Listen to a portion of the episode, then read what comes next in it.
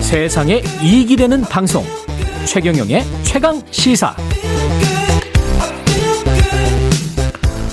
네, NFT 시장 커지면서 NFT 발행과 유통에 관심 가지는 분들 많았는데 가짜 NFT가 유통되면서 또 피해를 입는 사람들도 있다고 합니다. 1년 만에 가치가 폭락한 NFT 때문에 이 거품 아니냐 이런 의견도 처음부터 뭐 있었고요.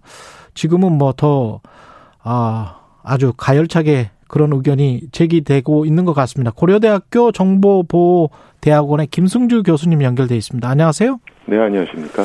이게 NFT가 non fungible 토큰 대체불가 토큰이라고 하는데 설명을 들을 듣고 나서도 항상 이해가 안 되더라고요, 저는. 설명 들, 듣는데 그 다음에 가면 뭐지? 라고 이게 이게 뭐 뭡니까 이게? 그냥 NFT는 뭐 예. 간단합니다. 그러니까 NFT는 등기 권리증 이렇게 생각하시면 돼요. 등기 권리증. 네네. 우리가 등기 권리증에 보면 건물지 주소가 있고 소유주가 있고 매매 이력이 어떻게 된다 뭐 이런 내용들 써 있지 않습니까? 예. 그 우리가 보통 디지털 작품이 있을 때 그 디지털 작품이 아마 인터넷 어딘가에 저장돼 있을 겁니다. 예. NFT에는 그 원본 디지털 작품이 저장돼 있는 곳의 주소, 그 다음에 이 컨텐츠의 소유주가 누구다, 또 누구한테 언제 팔렸다, 이런 음. 등기권리증 내용이 그대로 디지털화된 형태로 기록돼 있다. 이렇게 아. 보시면 될 것 같습니다. 그러면 저희가 무슨 어떤 콘텐츠나 사진 같은 거를 할 찍을 때 NFT가 자동적으로 발행되는 거는 아닐 거 아니에요. 네, 그것은 이제 특별한 작업 과정을 거쳐야 되고요. 예. 그래서 NFT가 일단 발행이 되면 음. 그 NFT에는 그 원본 디지털 컨텐츠의 주소가 있기 때문에 그렇죠. 불법 복제가 일어난다 하더라도 예. 어떤 게 원본이고 어떤 게 복사본이었는지를 구별 가능케 해줍니다. 그렇군요. 그래서 이제 희소성이 생긴다, 뭐 이런 얘기를 하는 겁니다. 예.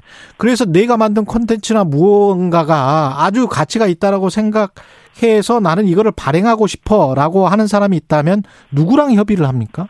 어, 보통은, 보통은 NFT를 어, 발행하고 또 매매해주는 사이트들이 있습니다. 아. 그 해당 사이트에 가서 예. 뭐 내 계정을 만들고 그리고 내 디지털 컨텐츠를 올린 다음에 일련의 과정을 거치면 NFT가 발행이 됩니다. 그러면 저작권이 없는 사진 같은 경우에 내가 이거를 먼저 그냥 내 거야라고 할 수도 있나요? 발행을 해서? 그게 가장 큰 문제죠. 네, 예. 그래서 예를 들어 어, 남의 어떤 디지털 작품을 갖고 와서 내 거라고 NFT를 붙이는 경우도 있을 수가 있고 예. 또는 뭐 어떤 남이 그린 그림이 있는데 그걸 내 스마트폰으로 찍은 다음에 그 어떤 디지털 사진을 올려서 내 NFT를 붙여서 판매하는 그런 경우도 있습니다. 그렇군요. 그러면 소비자 입장에서는 이거를 가짜와 진짜를 구분을 할 수 있나요? 아니면 거래소 같은 데 가서 이게 검증이나 의뢰 같은 거를 해야 되는 건가요? 사실은 사용자 입장에서 그것을 구별하기는 쉽진 않습니다. 그렇겠는데. 그래서 예. 이 디지털 컨텐츠가 이 원본 작품이 실제로 이 사람이 한 것이다. 이게 이제 대형 매매 사이트에서는 이런 확인을 전부 다 해줍니다. 예. 뭐 크리스티라든가 뭐 이런 대형 경매 사이트들이 예. 있죠. 예. 이런 데서는 이제 시스템이 잘 돼 있으니까 그런 확인들을 꼼꼼하게 해주는데 음. 일반 대중들한테 널리 알려진 뭐 오픈씨라든가 이런 사이트들에서는 예. 아, 여기서 생기는 모든 문제들은 그 구매하신 분들의 책임입니다. 아. 그래서 구매하실 때 조심하셔야 됩니다. 이런 내용들이 약관에 들어가 있습니다. 그렇군요. 그러면 가짜를 모르고 속아서 샀더라도 소비자는 어디서 뭐 리펀드를 받을 수가 없네요. 그렇죠. 그래서 어, 뭐 아직 하고 있진 않지만 예. 우리 정부가 뭐 NFT 거래가 활성화되고 있다 보니까 예. 이 약관상의 불공정한 부분은 없는지 보겠다라고 얘기를 하는 겁니다. 그렇군요. 이게 그러면 그런 식으로 정부가 또 개입을 하게 되면 시장이 위축될 수 있는 가능성이랄지 뭐 이런 거는 어떻게 생각하세요? 혹시? 어, 사실은 오프라인 저작물을 무단으로 어, 디지털화해서 올리는 경우에 예. 기존의 여러 가지 저작권법에서 일단은 문제 어, 저촉을 받습니다. 예. 예를 들어서 어, 타인의 작품을 그냥 스마트폰 카메라로 찍어서 인터넷에 올리는 경우에는 복제권 및 전송권 침해에 해당될 수가 있고요. 예. 그 다음에 다른 사람이 작가인데 그거를 내 이름으로 바꿔서 어, 올리는 경우에는 뭐 저작 인격권 침해 문제가 생길 수도 있습니다. 그렇죠. 그래서 이제 관련 법들은 다 있는데 이것을 이제 어, 제대로 어, 집행하도록 즉 어, 현실성을 갖도록 실효성을 갖도록 이제 돌아가게 하는 것이 정부의 임무가 되겠지요. 예.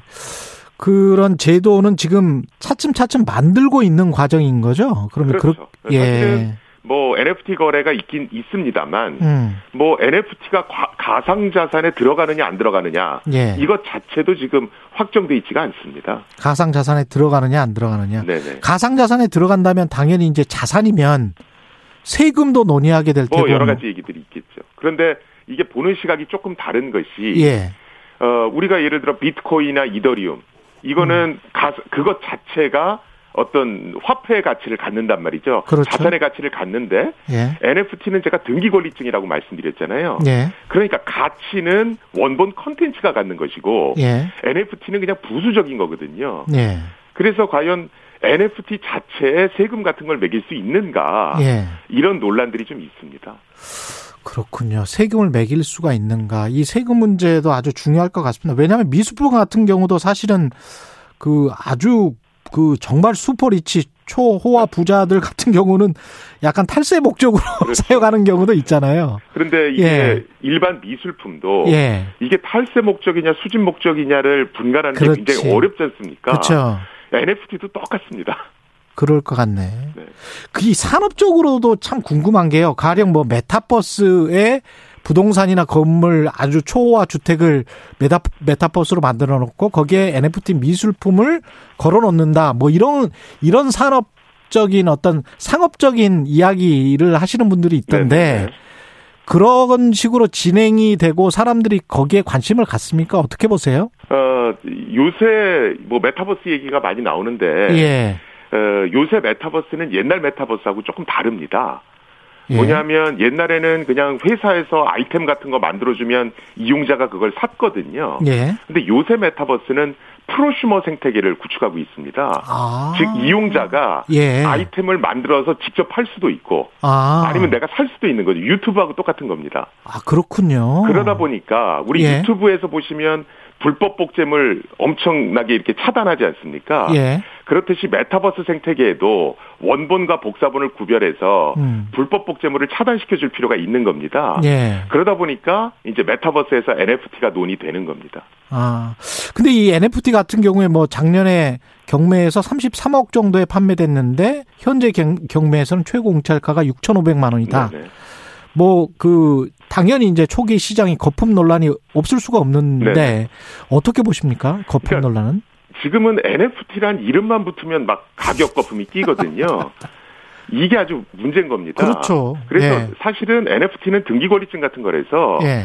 실제 가격은 원본 컨텐츠의 힘에서 나옵니다. 아, 원본 콘텐츠에 역시 그렇죠. 그래서 이 원본 컨텐츠가 얼마나 역사적 상징성, 의미성을 갖고 있는가. 얼마나 가치가 있느냐. 그렇죠. 또 이 원본 컨텐츠를 사고 싶어 하는 그 팬덤이 얼마나 강하게 형성돼 있는가. 음. 또 이게 얼마나 지속 가능한가를 반드시 봐야 됩니다. 음. 그렇겠습니다. 그래서 우리가 보통 BTS나 비틀즈가 예. NFT 시장에 진출하면 성공할 확률이 높다라고 얘기하는 게 음. 바로 그 강력한 팬덤 때문에 그렇습니다. 아, 역시 원본 콘텐츠의 가치가 중요하군요. NFT 그렇죠. 시장에서도. 근데 예. 지금은 그걸 무시한 채 그냥 NFT만 붙으면 사니까 예. 가격 논란이 생길 수밖에 없는 것이죠. 그 벤처 캐피탈리스트들이랄지 그런 식으로 뭐 너도 나도 투자하고 그래 그래서는 안 되겠습니다. 그러면 NFT. 그렇죠. 그렇죠. 반드시 예. 어떤 의미가 있는지를 반드시 확인해야 됩니다. 예. 그리고 바로 이게 신성장 동력으로 간다. 이렇게 지금 단언할 수도 없네요.